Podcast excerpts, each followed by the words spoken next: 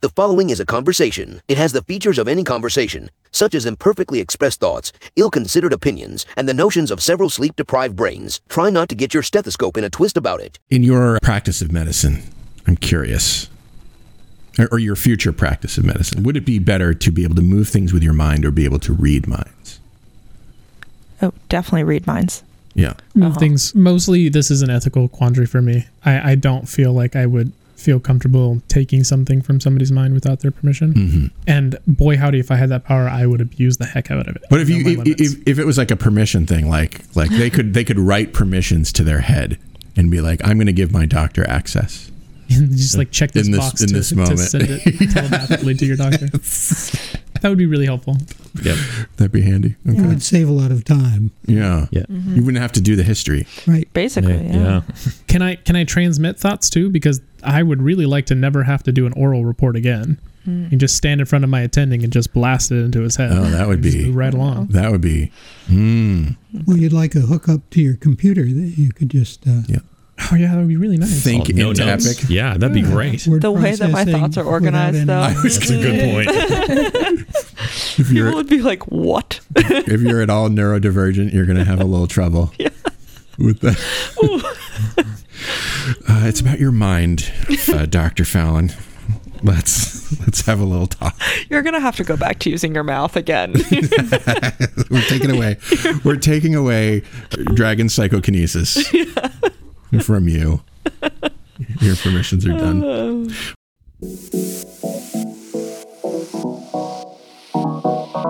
Meandering in the margins of medicine, it's the Shortcoat Podcast.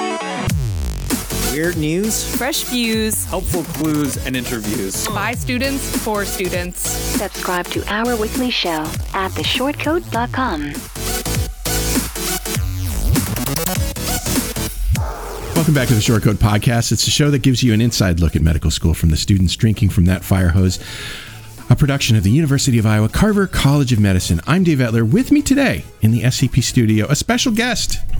Dr. Michael Graham is a professor of radiology and radiation oncology at the University of Iowa.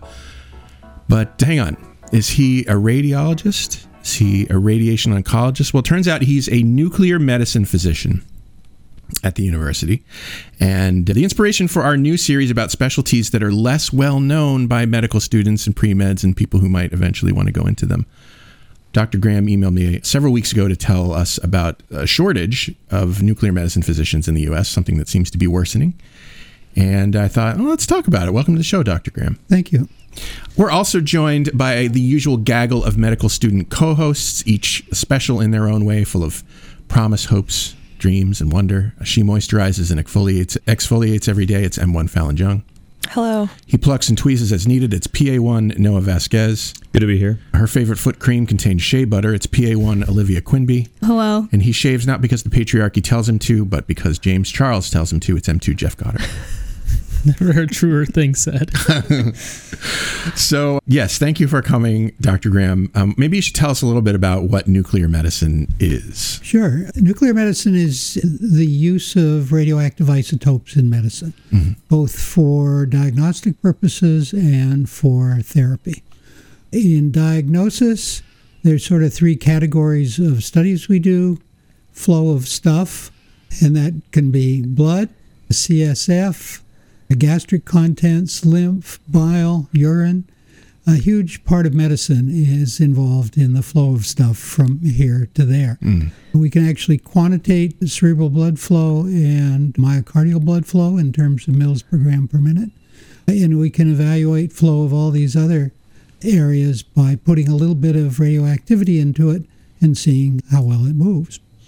The typical example is gastric emptying studies with radioactive scrambled eggs, something, a study we do every day in nuclear medicine. Radioactive scrambled. Do they get ketchup or like hot sauce How tubes do or they- just no eggs? ketchup. Just- no, just they, get a radioactive piece, eggs. they get a piece of toast with butter on it. Okay. Well, that's kind.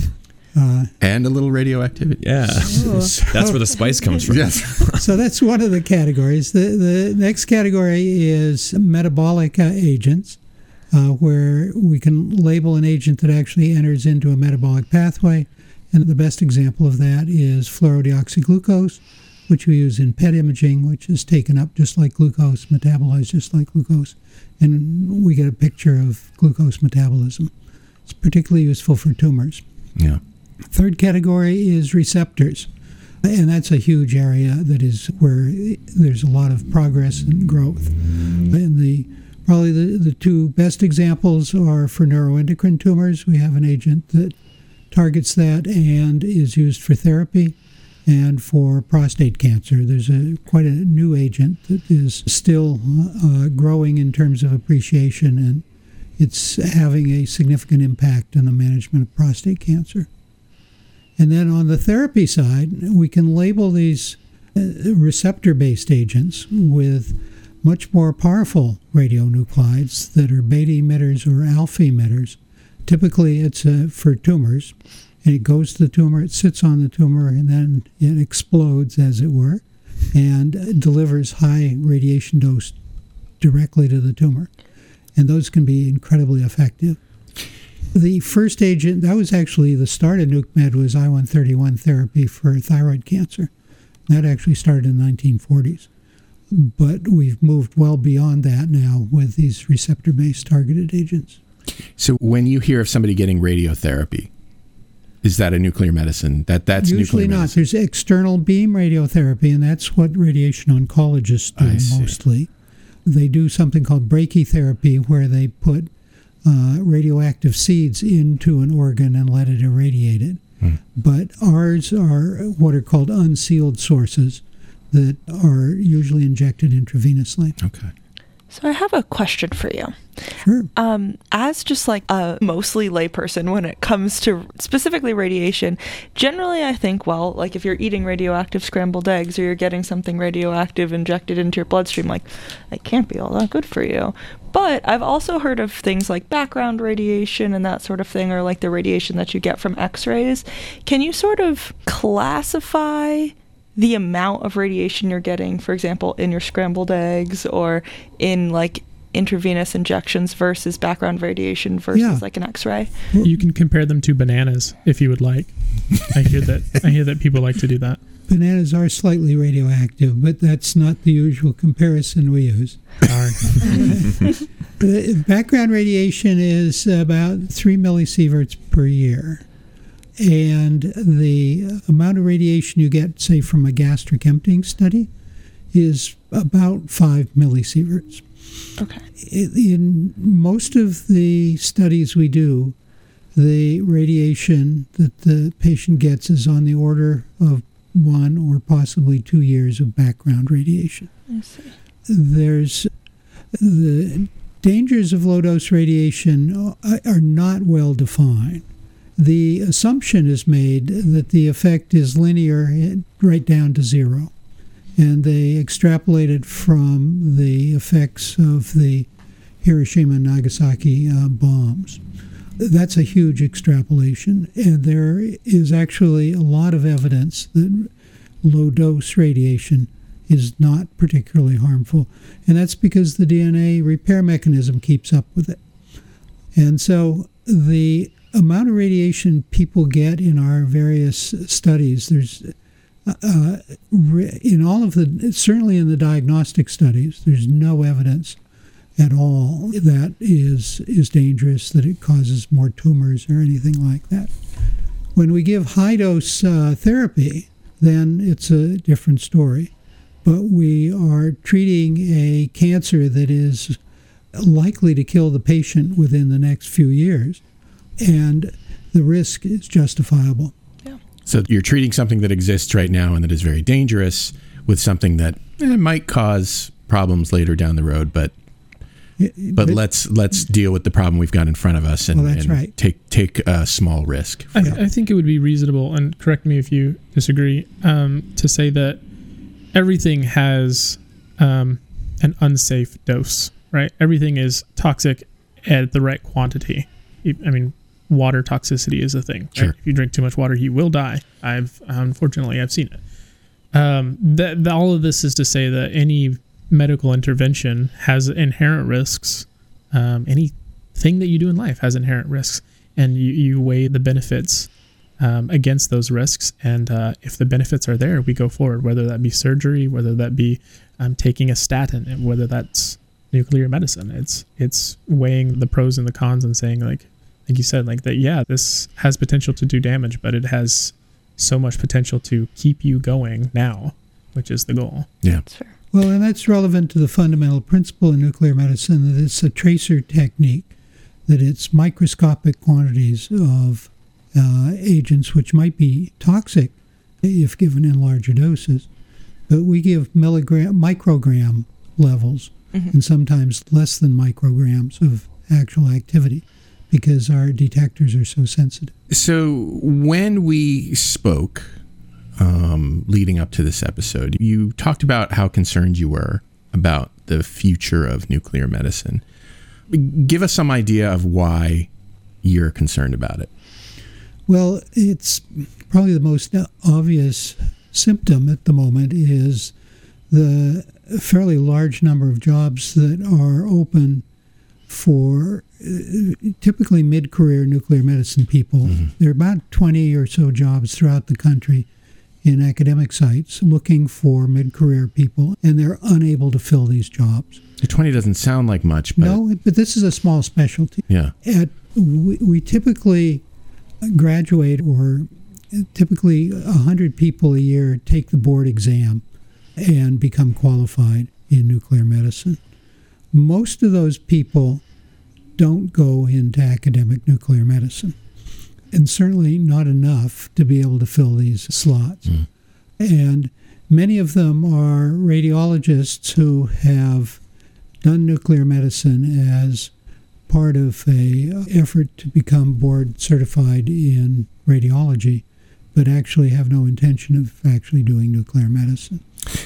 So that was the other thing that you mentioned is that nuclear medicine right now is, is part of radiology. It's a, it's a subspecialty of radiology. Is that Well, is that no, right? that's not entirely correct. Okay. There, there is a subspecialty in radiology called nuclear radiology, Uh-huh. and there's nuclear medicine.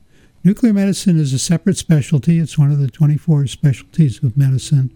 There's the American Board of Nuclear Medicine. Uh, there's uh, residency programs at this point at 36 uh, universities uh, in the United States. Uh, the uh, radiologists who the standard radiology training incorporates four months of nuclear medicine and the nuclear radiology program is an additional year of nuclear medicine that allows them to become certified as in nuclear radiology the nuclear medicine residency is three years. And especially with uh, therapy developing this targeted therapy business developing you, you certainly need more training than just uh, four months or even one year. In general the one year trained people are, are reasonably competent but they almost never become academic. Uh, and the which form- is where you're going to find a lot of nuclear medicine. that, gonna- that's where you're going to find yes, it. and what we would like to see is uh, more U.S. medical students uh, going into nuclear medicine. Uh, th- most of the residents in nuclear medicine, and this is certainly true at the University of Iowa, uh, are foreign medical graduates who uh, are qualified in radiology and who are undertaking a program that is sponsored by the uh, American Board of Radiology that allows them to do four fellowships in radiology, and then they're board qualified in radiology in the United States and can take the exam, pass it, and practice radiology in the United States. So they do four fellowships, and they'll do one in musculoskeletal, one in neuro, one in pediatrics, and one in nuclear medicine. And then they go off and they do musculoskeletal or chest or whatever, but rarely do nuclear medicine. So how come? It's because it's convenient and that's the way the system is set up and and it's been What is it about the system? I guess that well that gets in the way. over the past 20 years what has happened is that ra- radiology nuclear medicine is generally in the department of radiology mm-hmm. Uh, and so when a nuclear medicine physician is looking to get a job, they're going to be hired by a radiologist, and generally the chief of radiology at a university or in a private group. During the last 20 years, there's been a huge preference on their part to hire people trained in both nuclear medicine and radiology so that they can cover the nuclear medicine part and they can also do some radiology.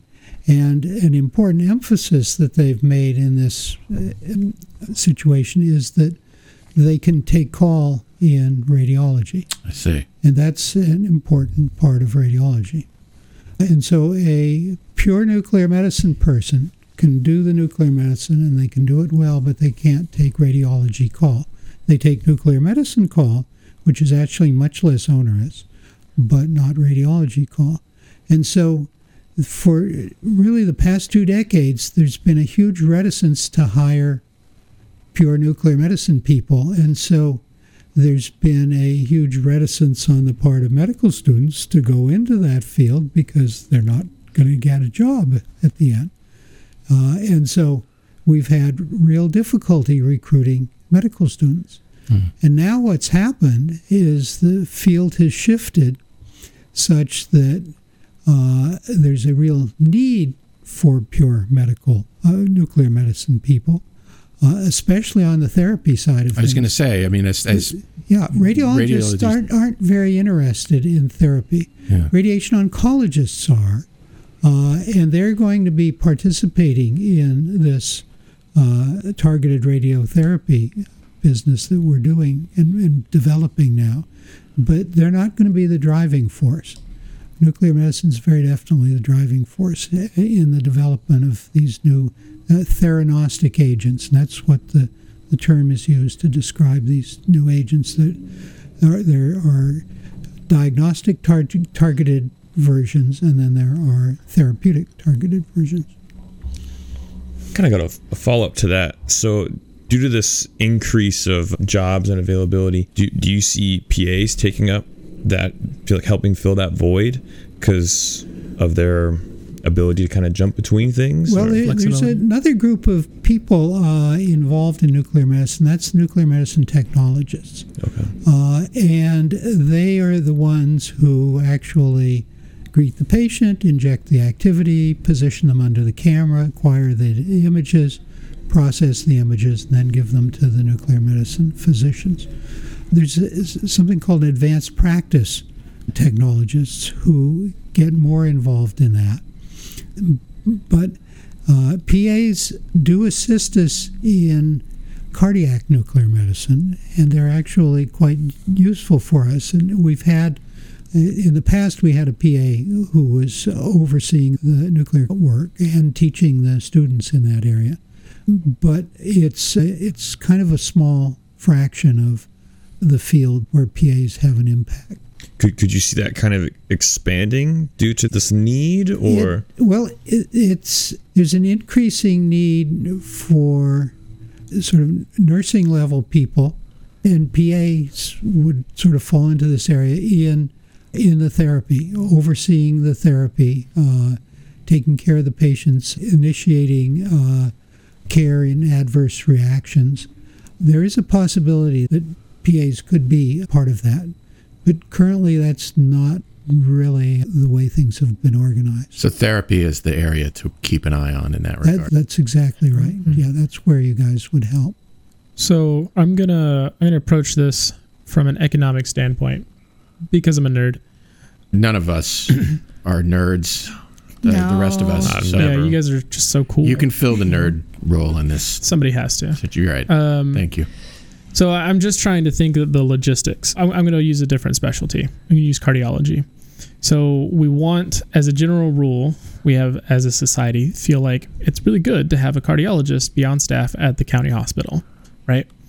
The downside to this cardiologist being on staff at the county hospital is that there aren't really necessarily enough inpatients for this cardiologist to be useful all of the time, right? And so he ends up taking calls for other things, or which I think is far worse, he doesn't or she doesn't get to practice all of the skills that they might need, they're not going to see the cases in, in a high enough volume in order to stay fresh, uh, to stay competent to provide the care that they need. I have I've heard the argument that it would make a lot more sense to take these specialists out of these places and put them in like a specialist center and then the money that would be saved from that is used in transporting the patient to the specialty center. So when I'm looking now at nuclear medicine and I'm seeing administrators who are sometimes our friends, sometimes not so much, um, trying to make the economic decision: Do I hire somebody who is a nuclear medicine physician to only do nuclear medicine, or do I hire that guy that can kind of uh, kind of get by on it, but also he can do all of the other things we need, which in this, this case is radiology? How do I sell the value of having the nuclear medicine physician who focuses only on that area to that administrator? Is that a fair question?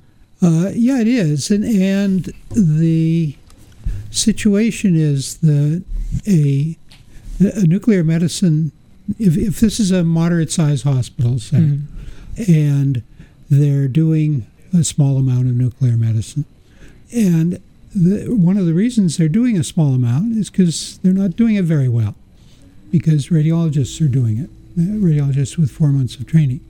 The argument would be that the hiring a nuclear medicine doc would build the practice. It would improve the care of the patients because of the studies that are not being done. And in the area of therapy, it would it would be a, a huge potential growth area, particularly in prostate cancer. And there are an awful lot of prostate cancer patients out there. This is a remarkably effective therapy in prostate cancer. And you could be doing five or six a day at almost any decent sized hospital. And this is a, a, potential huge revenue generator. The cost of the radiopharmaceutical is around $40,000. And there's always a substantial markup when the hospital delivers this to the patients. And there's actually large technical charges that are accrued associated with therapy. Similar is seen with chemotherapy and radiotherapy, for instance. So it's very likely within a year or two of hiring that doc, they would be bringing in far more than their salary into the hospital. So, do you see this as, for lack of a better word, the hindrance is just people aren't as informed about this kind of stuff? Because as you're well, describing that, that sounds well, like a that's win. right. They're not informed.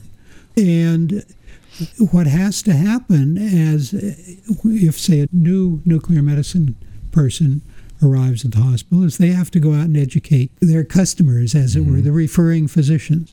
You have to give grand rounds in surgery and in internal medicine and in otolaryngology and OBGYN. There, there's all sorts of places where we are underutilized. And just a couple weeks ago, a group of us gave grand rounds at endocrinology talking about uh, thyroid therapy.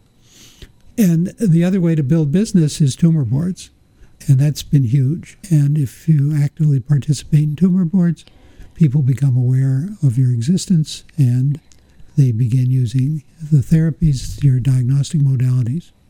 That's why we're doing 30 PET scans a day here currently, because of our activity in tumor boards over the years. Mm. So, if I want to make sure that I'm understanding this properly, since we've kind of talked about the business of medicine, and for better or worse, it is in large part of business. Patients customers, patients, however you want to see them, you eh, they're a finite resource, right? So it's I don't want to say it's a zero sum game, but in a sense, like if you are treating somebody for a certain condition using nuclear medicine, they are not being treated for that condition by the other specialist using whatever therapy that they would approach it with. I just want to make sure that I'm understanding this. In my mind, I'm thinking there's a nuclear medicine physician who's taken three years of residency and is now a practicing competent nuclear medicine physician out in the field. And his target population that he would help the most is the population that maybe radi- radiation oncologists are targeting. And so those are the patients that you would be pulling away from. Is that reasonable or is it? Well, yeah. The way to succeed is to have a better product. And the trouble with radiation oncology and prostate cancer, for instance, is that there's uncertainty where the disease has spread to. Generally, if a patient had recurrent prostate cancer, as evidenced by rising PSA, they would irradiate the prostate bed. Sometimes that worked, most of the time it didn't, and because the disease had already spread. We now have a imaging agent that uh, can identify that spread. We've only had it for the last two years. This makes a huge difference. Yeah. Now, once you've identified that, then you could point the X-ray beam at these various spots. And the radi- radiation oncologists speak of spot welding, that and go zap, zap, zap, and treat them. Each time they treat, though, they're treating, they're irradiating normal tissue, and that can cause real problems at, at very high levels. And the agent that just targets the tumor and with minimal uptake in normal tissues is far more effective. And we're seeing evidence of that. And so. And that's because it, it targets, I'm guessing, high metabolizing cells, sort of like chemotherapy might. Well, that's FDG does that, but uh, the the target the targeting that I'm talking about is where there's been upregulation of receptors on the surface of the cell. Okay. So it isn't necessarily related to metabolism. Okay. I'm the guy who people have to explain things carefully to on the show because I'm not a doctor. But it sounds to me like You're a good man, though. I do my best. Happy to have you. I around. do my He's best, thriving. people. Yes, we love Dave. But oh, well, wasn't even fishing for compliments. So, so the receptors on, on the tumor are different from the receptors on normal That's correct. cells. And so that's the mechanism by which nuclear medicine therapies are targeted. Yes. Okay, we, I got it. Small molecules or antibodies to target those uh, receptors. Okay. Shortcoats, if this episode is worth listening to this far, it's worth sharing. So blast us on your socials. And if you want a sticker for your trouble, send us a screenshot. Thanks. Have a question regarding the patient experience for somebody, like let's just say somebody has cancer, prostate cancer, and they have the option to go to either a radiation oncologist or to a nuclear medicine doctor. You've already said that when you go to a radiation oncologist, you have the possibility of irradiating normal tissue and that sort of thing. But when you say that you're like seeding tumors with like radioactive material or sending radioactive material to specifically the tumors, what sort of side effects are there for those patients? Yeah, because I think we're all used to hearing about radiation Mhm. causing, you know, nasty side effects in Yeah, cancer well, patients. and there, there are side effects, and I, we can't pretend there aren't. Uh, in radioiodine therapy for thyroid disease, for instance, there's uptake in salivary glands. And actually, there's a fairly high incidence of dry mouth that develops years afterwards in these patients. But we have killed their thyroid. So it's a risk benefit argument there. In the neuroendocrine tumor uh, therapy, the target normal organ is the kidneys, and that actually limits the dose that we can give to the tumor. And there, there have been very few instances of renal failure that have occurred secondary to that, but that's what we're trying to avoid. In prostate cancer, it, the target is again the salivary glands, and dry mouth is a problem in those patients. Gotcha. There are efforts, research efforts underway to block the uptake into the salivary glands, mm. but so far they haven't really made much progress there. Gotcha. It's close to a magic bullet, but there are normal organs that take it up. Gotcha. So, you- oh, oh, go ahead. I'm sorry. I was just gonna say. So, if I had a cancer that could potentially be treated by like regular chemotherapy or nuclear medicine, it kind of sounds like nuclear medicine has way less side. Like I'd take dry mouth over losing my hair and Oh yeah, feeling yeah. nauseous. No, we don't get alopecia with uh, any of our agents. When we first started with this targeted radiotherapy a few years ago, not not the iodine, but Mm-hmm. the the new ones, we were using amino acid solution to decrease the uptake in the kidneys that caused terrible nausea in all of the patients.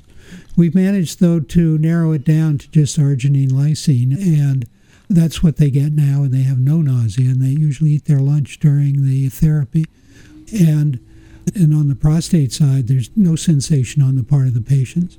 Hmm. So you're right. And patients have commented to me actually that, that chemotherapy was pretty awful. And they sure like the therapy they're getting now. So, do you think over time, as medicine continues to evolve, more patients are going to opt for this type of treatment? Well, I think so. The patients opt for it, and also the referring docs opt Uh, yeah. for it, Yeah. and that's critical, of course. Uh, But the the patient-directed literature is it helps them in that way, and certainly there are prostate cancer interest groups, and there's neuroendocrine tumor interest groups, and there are all sorts of other interest groups that communicate about this. And so the patients are going to be asking their docs, what about the nuke med therapy? And in many places, currently, they're just plain not prepared to do it. So they have to refer them to other places. And some of our patients that we get are particularly neuroendocrine tumor patients over the years. Those have been referred from way outside of Iowa. So, clearly, because of this gap and provide physicians in nuclear medicine and a potential need for patients to undergo this type of therapy, does this kind of exacerbate this That- gap in healthcare a little bit more? that's right, Okay. I'm thinking of Adam Rodman, Mm-hmm. what I affectionately call Rodman's dictum. If there are two treatments that are comparably good for the patient, go with the one that sucks less for the patient. Yeah. And uh, it sounds like this one. This is so. So here's my question. I know that Dave wanted to talk about something else, but like I, this is for me, I think a very important question. You've got med students now that are in their third year. They're thinking about where they're going to apply. Who is the student that you think would thrive in nuclear medicine? students who have had prior experience before med school in engineering, physics, chemistry, those people really catch on to what we're doing in nuke med very quickly. And I fall into that category. I did electrical engineering. I was actually going to ask Yeah. you what your Uh, PhD was in. Uh, the PhD's in biophysics. actually. Biophysics, perfect. Uh, I, I could tell you more about that if we have time. So I look for people with a strong technical background like that. And uh, the next uh, area of expertise I would like to see is physiology, internal medicine type people. Mhm. And and in fact, I did internal medicine before I did nuclear medicine. And in the past, that was typically the route that people came through getting into nuclear medicine was was through internal medicine. In in general, surgery, anatomy sort of interest is secondary in nuclear medicine. It's not negative in any sense. You do have to know your anatomy. That's part of being a doctor. But that's but physiology is a much stronger need, and if good understanding of physiology is essential to Yeah. doing nuclear medicine well. And, you- and you get a lot of patient contact. You're communicating with the patients, talking to the patients, and there's procedural aspect to it, right? There, it, it's more than um, most radiologists do. It, we do have. There's a few procedures. Uh, lymphatic mapping is probably the one where we have the most uh, direct interaction, and we actually poke the patients. But the therapy patients, we wind up sitting down and talking to them and explaining things to them several times. I find that particularly gratifying because they're usually very grateful for what we're doing. Just to piggyback off of that, what is your favorite part about working in nuclear medicine? Well, my my favorite part really is the interaction with the residents. Uh, I really enjoy discussing things with the residents and teaching the residents. That, that's that makes my day every day.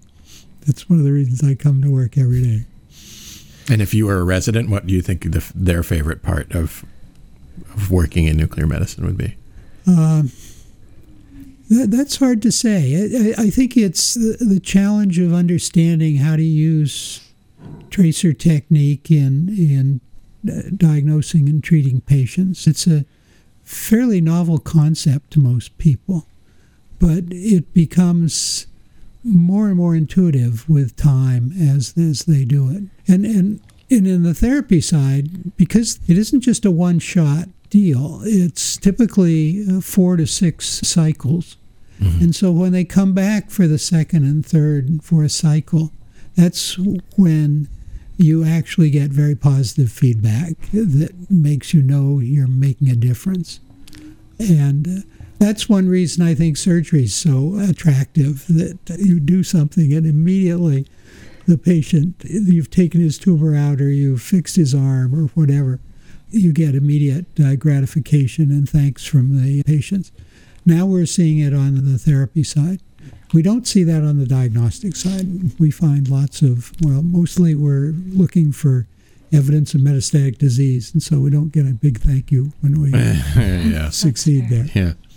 So it sounds like internal medicine is the In- kind of internal medicine is the, and if you because there's a lot of you know for our listeners who may not you know sort of understand like internal medicine is the is sort of the it, it's to, to me it sounds like the intellectual side of medicine very much the intellectual side of medicine there's a lot of problem solving there's a lot of deep knowledge um, yeah, that's and we do a lot of problem solving every Yeah. day. I'm doing problem solving. I'm forming hypotheses and, Mm-hmm. and alternate hypotheses and how to uh, sort these out and answer the question. Yeah. It's really it's fun. I enjoy it. So, how much of your day do you spend developing those new plans or teaching residents or like interacting with patients? Well, it's probably most of the day. The we we do twenty to thirty conventional nuclear medicine studies today, and thirty to thirty-five PET scans a day. In terms of the physician participation, we either oversee the nuclear medicine clinic or we oversee the PET clinic, and we're working towards where and I can see this in another couple of years, there'll be a third obligation. You'd spend your day overseeing the therapy clinic. Hmm. But now it's PET or nuclear medicine, and it's looking at the images, going over the images with the residents, generally giving the residents the first shot. What do you think? And then explaining things to them. And and also, we usually discuss what, what do you think is going to happen next in terms of their continued workup or what therapy are they going to get. And I think that's an important part to think about, understanding the impact of what we do. one of the questions that that I have learned to ask people when they talk about you know selecting a career um, in medicine is it's easy to talk about the things that you know you would get out of in being a part of a certain specialty. What do you think a medical student would have to give up in order to start along this path? I really can't think of anything there. Yeah, that's fine. It. I certainly don't feel I've given anything up. I'm not a surgeon, so I've given up the OR, uh, as it were, and I haven't been in You the may, OR You may not have wanted to be a in long though. uh, Happily giving it up. you know? Yeah. So, no, I don't think that's a problem in nuclear medicine. Okay. Cool. So, let's say that you know these med students here are interested in nuclear medicine. How should they start preparing for that? Well, learning some nuclear physics might help. That was definitely one of my favorite classes in undergrad. I have three classes that I enjoyed above all other classes, and nuclear physics was Really, definitely in really. the top three. Well, you really should uh, come around and talk to me. all right. I, I did uh, physics of music in college, so you know I don't, I don't know if that helps. Probably not going to help. Sorry, Dave. no, I don't. I, well, you, I had a requirement to fulfill. I mean, it's useful. It, this is not absolutely essential, but it's useful if you know some physics. It's useful if you know some chemistry and math. Uh, those are all useful characteristics. But uh, if you say, well, gee, I want to be a nuke med doc, I guess I better study physics uh, or chemistry, that really isn't the way to do it. You've already studied chemistry or physics. The one of the questions on the blurb you guys sent me was what resources should you uh, Yeah. are available, and so I googled nuclear medicine, as we might. and that's exactly what you should do. There's a terrific Wikipedia article on nuclear medicine. And- Uh, and you said there's a national, like there's a college of nuclear medicine, right? There's the Society of Nuclear Medicine and Molecular Imaging, SNMMI, and that's the main U.S. society, and it's actually an international society that has a. it, Their website has something to be desired, I have to admit. I noticed, But- but, but- you know, work your way through it. You'll be fine. But if you go to their website and you click on the tab that says residents, there's some worthwhile information and there's some podcasts in there that you might find interesting. But again, if you Google it, there there are a number of large uh, universities. I think number two on the list after the Wikipedia is uh, John Hopkins' uh, website. Johns Hopkins has been one of the premier programs in nuclear medicine for decades. And so that's uh, really quite good information there. If you want technical information, besides the Society of Nuclear Medicine and Molecular Imaging, there's the International Atomic Energy Agency, IAEA, which is based in Vienna. And they have a huge library of free books there on nuclear medicine. You get download PDFs of books, and their, main thrust of the IAEA is to support the development of nuclear medicine in developing countries. And so it really is right from the ground up in terms of the materials they have there. Uh, but and, and at individual universities, they should come and talk to the chief of nuclear medicine or the chief of the may not be the same as the director of the residency program. Hmm, Here, Janet Pollard's the director of the residency program. Yusuf Menda's the director. I used to be director, but I stepped down a, couple of years ago after 20 years to let the next generation get a, a chance to do it. do you do you welcome shadowing? Oh, I do. Yes, I had a first year medical student who shadowed me this past year, and and then we went on and did a research project together, and, and she presented it at the research fair a couple of months ago. Just in case there are listeners out there at medical schools or undergrad institutions that find themselves far away from the nearest nuclear medicine program, I, I say this because my wife goes to a school that doesn't have a lot of these program directors nearby.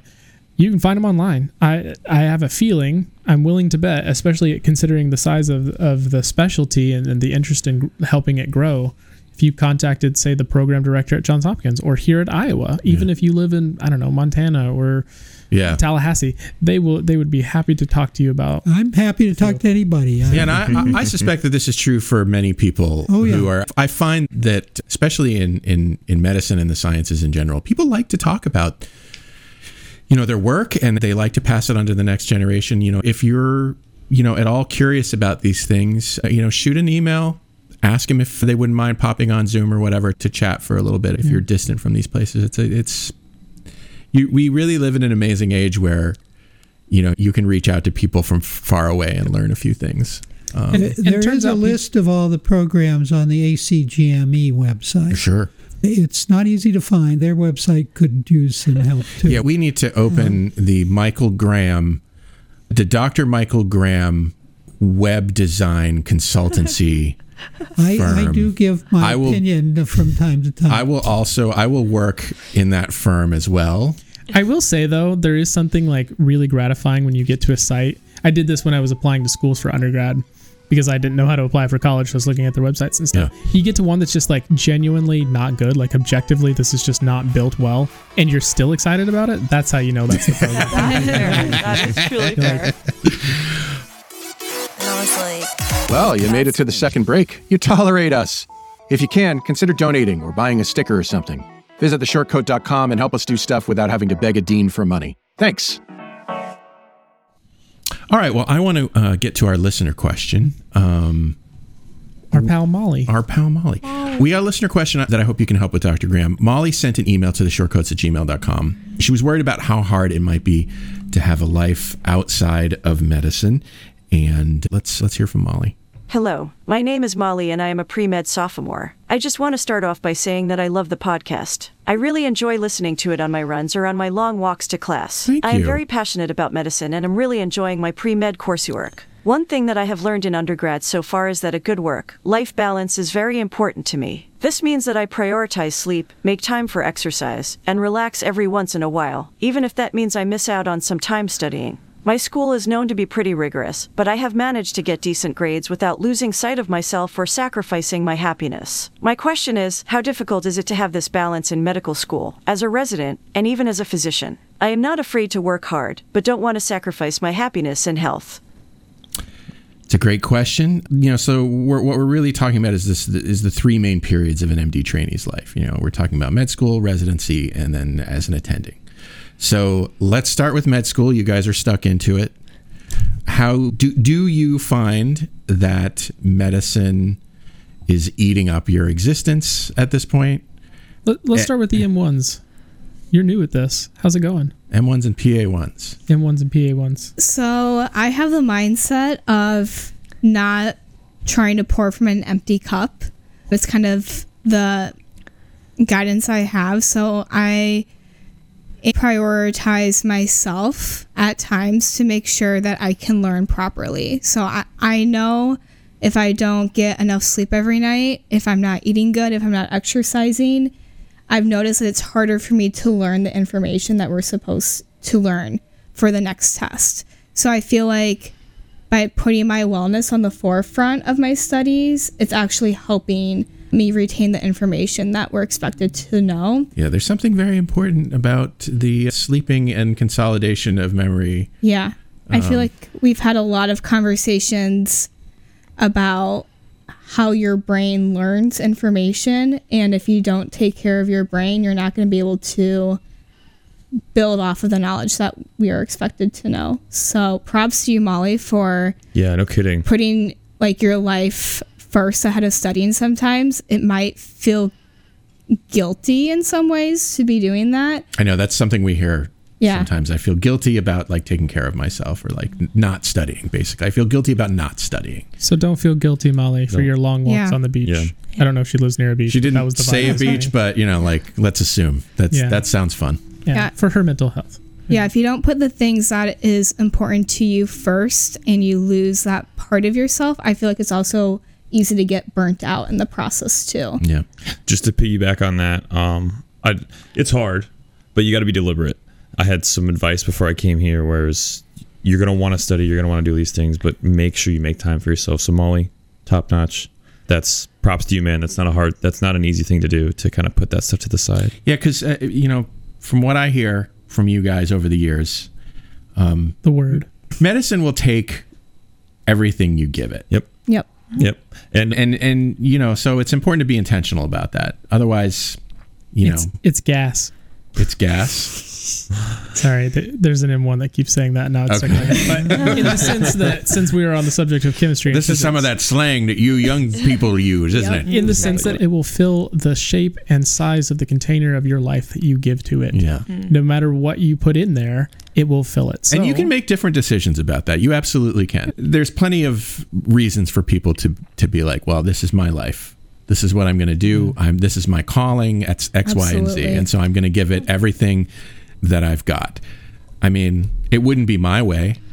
Um, Sure, not mine. yeah, that's not one of my goals for this. You was, have uh, a, a, a committed, loving, happy relationship that you're maintaining over here in med school, aren't you? So yeah, that's honestly I think one of the things that has helped me the most from like falling into a pit of like notes.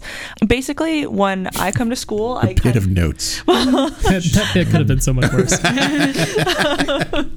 when I come to school, I treat it exactly like a job. So I get up at, you know, whatever time in the morning, like seven recently. I get to school around eight o'clock and I don't leave until about 5.30. And then when I'm at home, I just do home things. Every once in a blue moon, like I'll do some schoolwork if I need to, but like my time at home is the time that I spend with my family, and that is really important to me.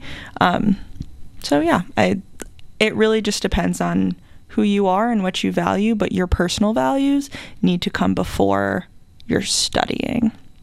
the work will always be there. The There's always more to always be do. Yeah, and I'm not saying don't study, but like you need to be a person. If you're not a person, you can't study if you're not a person, right?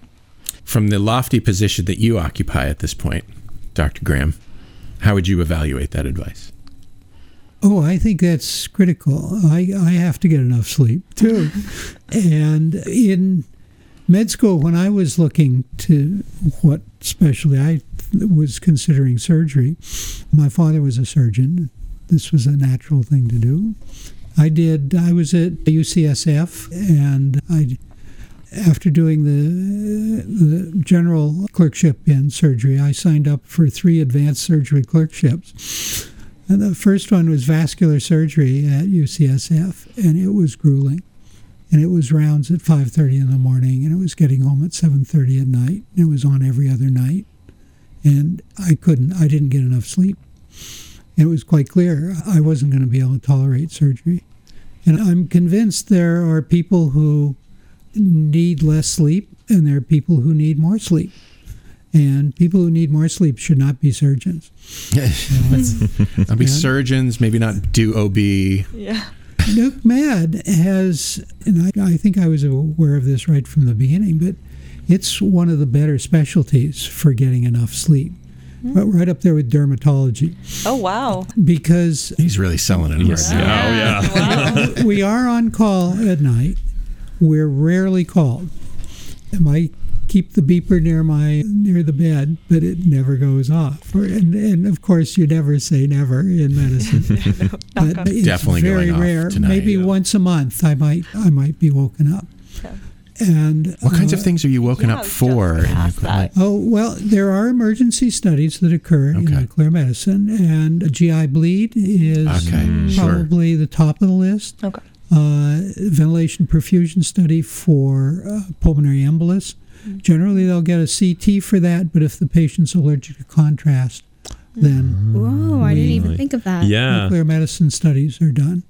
So th- this brings up a uh, uh, something I was thinking about when I was uh, cogitating around Molly's question, which is you know we talk a lot about work life balance in medicine, and I've heard it said, or I've read it. I can't remember exactly where I got this idea from, but that it's not really a great phrase.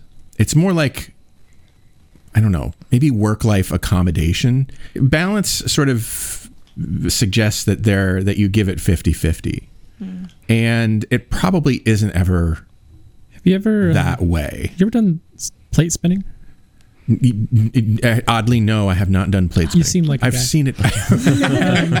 I didn't know I gave I gave Plate plate, spinning spinning. vibes. vibes. In, in my younger days, I have spun a plate or two. I would expect nothing less. You give plate spinning vibes. as well. Definitely. I am in medical school. I'm a father. I'm a husband. Sure. I have other a plethora of responsibilities, all self-imposed, but a lot of responsibilities. No two things can be priority. I'm actually really I despise the plural of priority. There can only be one, really. I mean, that's kind of the yeah. Um, yeah. In fact, there wasn't a plural until I don't know the 1950s got a hold of it. But whatever. You can really only have one thing that is number one at any given moment, right? And you know that's something that I talk about with my wife. Like, it isn't the dishes today. You know, it isn't the bills today. Today, it was that test that I just took, and I got two hours of sleep, so I'm not the poster child for healthy habits. But also, this is on me. I didn't prepare properly this week, so I used my time. I prioritized other things. Something else. Yeah. And I took care of some friends this week that was very important. Yeah. I helped these crazy PA students that want to throw this party tonight. Not us. No, It's not no, us. not those two. It's not us. Two other PA students that they're friends with. So there have been priorities. There have been plates that I have spun. And while those are spinning, then I can go back to the one that's teetering, the one that I need to focus on. Sometimes that's medical school. Sometimes that's my family. I have, I say this a lot on the podcast, but I have family that lives out of state. And so there have definitely been times where I'll take a test and I will bomb it and then I will jump on a plane immediately and I'll go see my family because frankly, that week, the priority is not the test. I can recover from that bad grade. I can study extra hard for the next one. But this week, the plate that's teetering is family. Right. And that's going to be your entire life, especially in medicine, because those priorities are significant. You know, most fields of medicine, people really can live or die based on your ability to help them. That said, that plate doesn't have to always have your finger on it. You know, you're going to have other things in your life that make you who you are that are worth spending time on that you have to focus on. Well, then this seems like a good time to pivot to the residency part of this question. Because my impression of residency is that in many cases, maybe not nuclear medicine, maybe not dermatology, but in many cases, you are kind of working super hard, maybe harder than you've ever worked in your life, even in medical school. I- I- Is that the impression The the that you guys have? the current especially law- you, Dr. Graham, and maybe in in uh, in internal medicine and in surgery, you're you're responsible overnight for the patients. Typically, maybe four nights, four, four, every four night, and you're up all night. And I went through that Yeah. during my internship and my residency in internal medicine. In nuclear medicine, that's not so. As an attending, I don't get called very often. Well, the residents don't get called very often either. Yeah. Most of the time, the residents get a good night's sleep. So uh, it actually is not. It's not a painful residency. It's very dependent on sense at all. specialty. Yes. Yeah. In surgery, it can be uh, really brutal. Yeah. I will Uh, say that for those that aren't aware, the current law is that residents are not allowed to work more than 80 hours Yep. a week. Right. That is down from what it was before. Yeah, I think in my lifetime, the cap was 120 hours. And I'm not like the oldest person in this room, you know? hours or And even that, with those 80 hours, that you talk to residents in those more demanding fields like OBGYN or internal medicine, and they will tell you those are the official hours. And there is an unspoken, and I would say immoral and unethical expectation from their superiors that they are charting and they're doing other things off the clock. Yeah. And Optional required stuff. Uh, yeah, Yeah. yeah, and I'm just gonna go ahead and say it. It's wrong, Yeah. but the, that is the expectation in medicine, and uh, yeah, it's a lot harder to keep plates spinning when you're doing that kind of stuff. I, I, I think the message for Molly in the residency phase is that it very much depends on your specialty. Um, obviously, you can choose which specialty you go into based on lifestyle choices or based on lifestyle in that specialty. That is to some extent up to you. Once you've made that choice, if you've chosen a specialty where, you know, like OB or surgery or whatever, where the demands are high, yeah, it's largely, it's somewhat m- more, somewhat less in under your control. yeah. You've got to do what you've got to do, at least during the residency I will say when you're looking at your life, I'm going to keep the plate analogy because it works for me. Sometimes there are going to be certain years in your life, like Molly, when you're preparing to take the MCAT, there's going to be about a six month block where a lot of things fall by the wayside for that MCAT. You know that's very temporary. And then you will be back to being yourself again. And I will say, I don't know for PA students, I didn't take the GMAT, GRE. GRE. Okay, yeah. I would say the MCAT is the hardest thing about medical school. I think once you've done that, everything in medical school is not any harder than that. But Your that- mileage may vary. If, you Yeah. if you're having a hard time in medical school, I don't want to invalidate that experience. I'm not saying medical school isn't hard. I'm just Yeah. saying that the MCAT was, it is properly designed to to prepare you for what it means to study just a ton of things. Yeah. And that said, that residency is kind of the same thing. Like you can look at my, my wife, for example. She was very interested in OB, and and the the patients that she would be able to work with, the types of medicine that she would be doing for her career.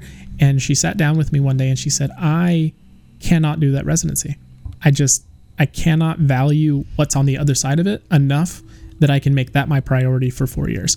Other people can. And so she's right now her choice is pathology. Similar to nuclear medicine, it's going to be one of those where it's you don't get called in the middle of the night to look at slides very often. Yeah, yeah. You know. And that's because for her, that's her priority, right? She wants to do the medicine, but she also the work life balance is important to her. Yeah. And and you get to make that call for yourself. Yeah. And I think I'd also like to point out that like we talk about work life balance as if like or especially like in the med school phase where we're like, oh yeah, like things are going well, like I, I sleep at night or whatever the case is. But the truth is What a like, bar. Yeah.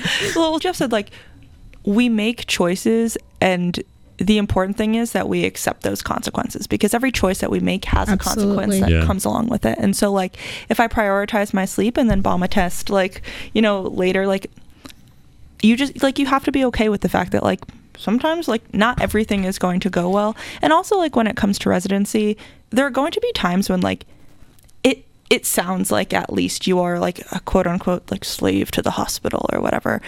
But like those ridiculous rules about how like oh it's like it's an 80 hour work week but like you have to like you know do extra stuff outside of that do you really have to you know like it, again it's is your identity only doctor or is your identity also person and like will there be consequences to not doing those things over 80 hours absolutely Yeah. but like do you have to do them absolutely not Yeah. and like that is I just like I don't know. I think that's important to. to I will say one of the things that I love about medicine so far with my experience working as a tech before medical school, now in medical school and, and going into clerkship soon, I love the fact that you can't be perfect. And medicine forces you as a career, I mean, you feel free to, to jump in, Dr. Graham, but it kind of forces you to, to face the fact that you are fallible. Yep. And that has allowed me so much personal growth to just be able to accept that, that you're right. Like today, I need to sleep, and that does mean that I I did poorly on that quiz or that paper that I had to write, or I have to do well on this test, and that means today I am not the world's greatest dad, and it breaks your heart. But like that's part of the give and take of recognizing that I am human, Yeah. and medicine allows you to face your humanity in a very, for me at least, a very beautiful way. I think the other thing to remember so so yeah, the hospital owns you during residency to some extent, to to a large extent, depending on your specialty. So if we move into physicianhood, we get hoods. We yes, you do. This is a perk they don't tell you about. This is the one that you, you get to keep them here. My perception is that you can begin to make choices as to how much you work.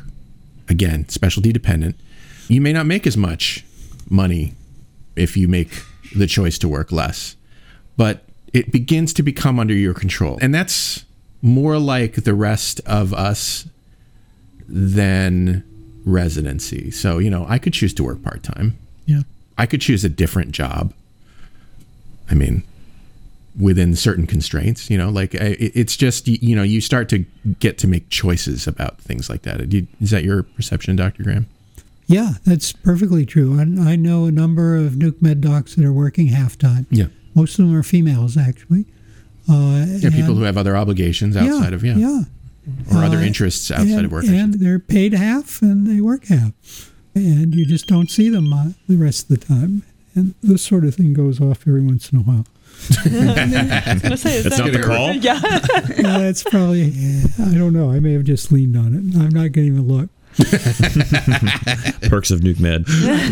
I did I did meet a doctor once. Um, I actually shadowed him before medical school. He wrote my letter. He was making well well above the median physician salary, Yeah. which is significant already. Um, in his position um, in the Midwest, just because he was hyper specialized and good at his job, and and uh, he kind of the same thing. He's like, you know, he's got um, several kids. His wife was a stay at home mom, but he's like, I like my kids. And so he moved to a different state, got a job. It was, I think they allowed him three quarter time essentially. And now he makes significantly less and he hangs out with his kids and he loves it. He is like the T ball coach now, you know, and like that's his thing. And yeah, you can make that trade off if that's, like you said, you- you'll be making half pay, but you get half time. And, and if that works for you, that works for you. Well, in general, our salaries are quite generous. Uh, Yeah. Once you've paid off your student loans, then you really don't need the full time salary. Uh, and so, yes, you can work part time. I was advised by a provider I shadowed before PA school that when I started looking at jobs was to advocate for myself and ask not to work full time right away, especially if I wanted to have kids pretty soon, just to give myself a buffer in terms of like transitioning in and out of like full time and part time when I do want to have kids and if that's something that I would consider doing. So I think you have a lot of leeway, at least maybe from a PA perspective on what you want your schedule to be and the ability to advocate for yourself on these are my needs, these are my priorities. Sorry for the S, but um and some Jeff hates you. Look at him. Oh. sorry. Let it go this time. I'll make it up. Just this once. Okay. Singular. Once. okay.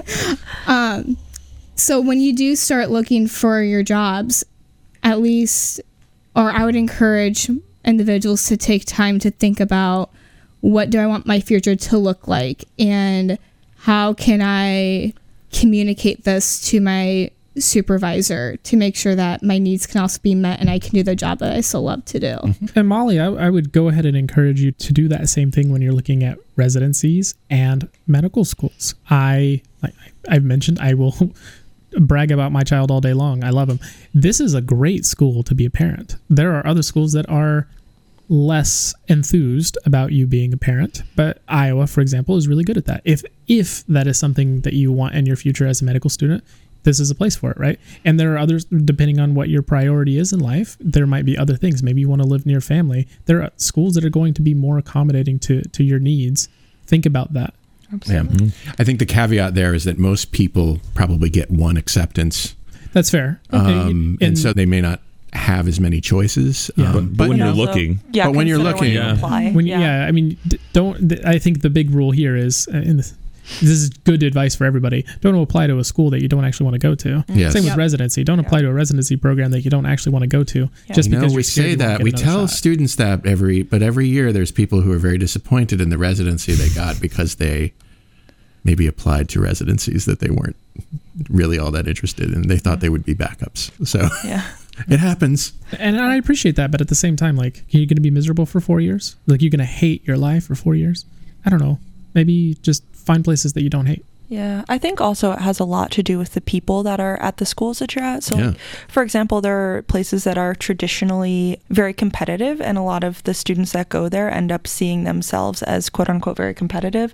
And so they act that way as well. Um, and that can be extremely toxic. I can personally say that, like, Carver is truly amazing when it comes to that kind of thing. Yep. The people Yep. here are so kind, um, they're so thoughtful. And, And yet, trusting. and yet, They'll just send you their Starlink box, like, to your house. They'll just, like, did- let you have dude, their that's stuff. how Jeff and I originally met. In fact, I sent you two Starlinks. this is true. and, and yet we still do pretty well on the national exams and things like that. Yeah. And I would think I would like to say that it's maybe because of this. I would I would agree. agree. in, Yeah. in a hospital setting, in your end career, you're going to be working with colleagues. You are not com- com- competing. You're not an at island, that yeah. point. Yeah, Absolutely. When when we got into uh, the PA school here, they set us down and said, "You are no longer competing with each other. Like you you are working together. We're look at working with providers. Start practicing that now, because then when you get into the field, it doesn't feel so weird." Yeah. Something. Dave and also were- that that sort of helps with the you know sort of work life accommodation slash balance thing too. Is if you can rely on your teammates when you need, that's also a terrific thing to to sort of look out for when you're thinking about your your future. Absolutely. No, really, all I was saying is that some people have the misconception that they are only going to be the most successful version of themselves if they go to like a Hopkins. But the truth is, like, I might even argue that I am a going to be a better doctor now that I have experienced a place where people are actually kind and caring and work together as a team. And also mm. keep in mind that every school has to be accredited, and so they That too. pretty much do all the same things. They may mm-hmm. do them in different ways, but you'll get the same knowledge when you're done. I, I will say that the- being a member of several like national medical student associations and organizations, medical school is equally wonderful and terrible everywhere. Yeah, there's always something that's It's There it's is. finding the culture that matches you. Right. Right. But I will say, Dave and I were talking about this maybe yesterday that humanity as a whole, we put a lot of skill points into cooperativity. Like we just we're built for it, and it's nice to be around people that recognize that and work together Absolutely. to get things done. I think, eh, Dr. Graham, can you imagine your practice without the people around you that make it work? That's a huge issue that you've got to get along with the technologists, you've got to get along with the residents, got to get along with the secretaries. And I do, and I joke with the techs all the time. I, we organized a softball game team fun. with them. it's, I like the techs, and they like me. My- And my, my father was a physician assistant and one of the things that he he used to say was you know do your best to get along with everybody treat everybody as excellently as you can because you never know when somebody's going to save your ass because they like you That's and you know so there's a selfish component there but also like it's just more fun i think it's just more fun to be Yeah. Yeah, it- pleasant it with people. It's, I I enjoy going to work every day because of a strong, friendly relationship. Yeah. with- Yeah, well, we just met Dr. Graham, and he invited us on a ski trip in March, so we're really excited about that. listeners you're all invited It's Park City, right? everybody. Yeah. City, yeah. We'll see you there. well dr graham thanks for visiting with us today what's the best way You've already talked about this. I don't need to say this. Go to the various websites that we've mentioned Hopkins, the SNN, SNN, SNMMI. SNMMI Yep. website. Check out that crappy website. But, uh, But, uh, and keep- Wikipedia is yeah, a Wikipedia. good uh, good description of the field and what it involves. yeah. Well, that's our show. Jeff, Olivia, Noah, Fallon, thanks for joining uh, me and Dr. Graham today. Thanks for Thanks for having having us. us. Thank you. Blast. Okay, thanks. And what kind of fallout would there be if I didn't thank you, Shortcoats, for making us part of your week? If you're new here and you like what you heard today, follow the show wherever fine podcasts are available Spotify, Apple Podcasts, uh, Google Podcasts, YouTube. You won't have trouble finding us. Thank you to the producer of this episode, AJ Chowdhury. The show is made possible by a generous donation by Carver College of Medicine student government and ongoing support from the Writing and Humanities program. Our music is by Dr. Vox and Catmosphere. I'm Dave Etler saying, don't let the bastards get you down. Talk to you in one week.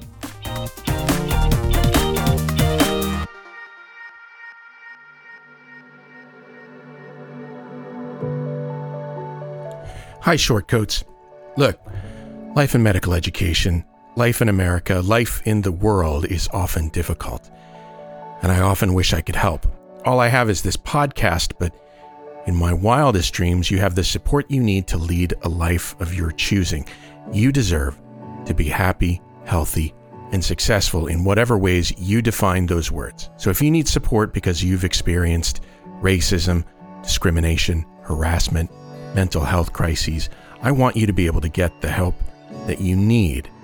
And so I'm going to put some links in the show notes to some resources that you can use. But the bottom line is that for what it's worth, I see you. I know you're out there.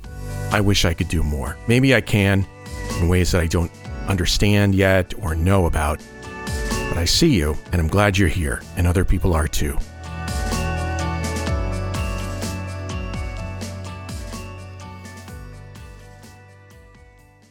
This Shortcoat podcast is a proud member of the MedEd Media Network. Inspiration, information, and guidance on your journey to medical school and beyond at mededmedia.com.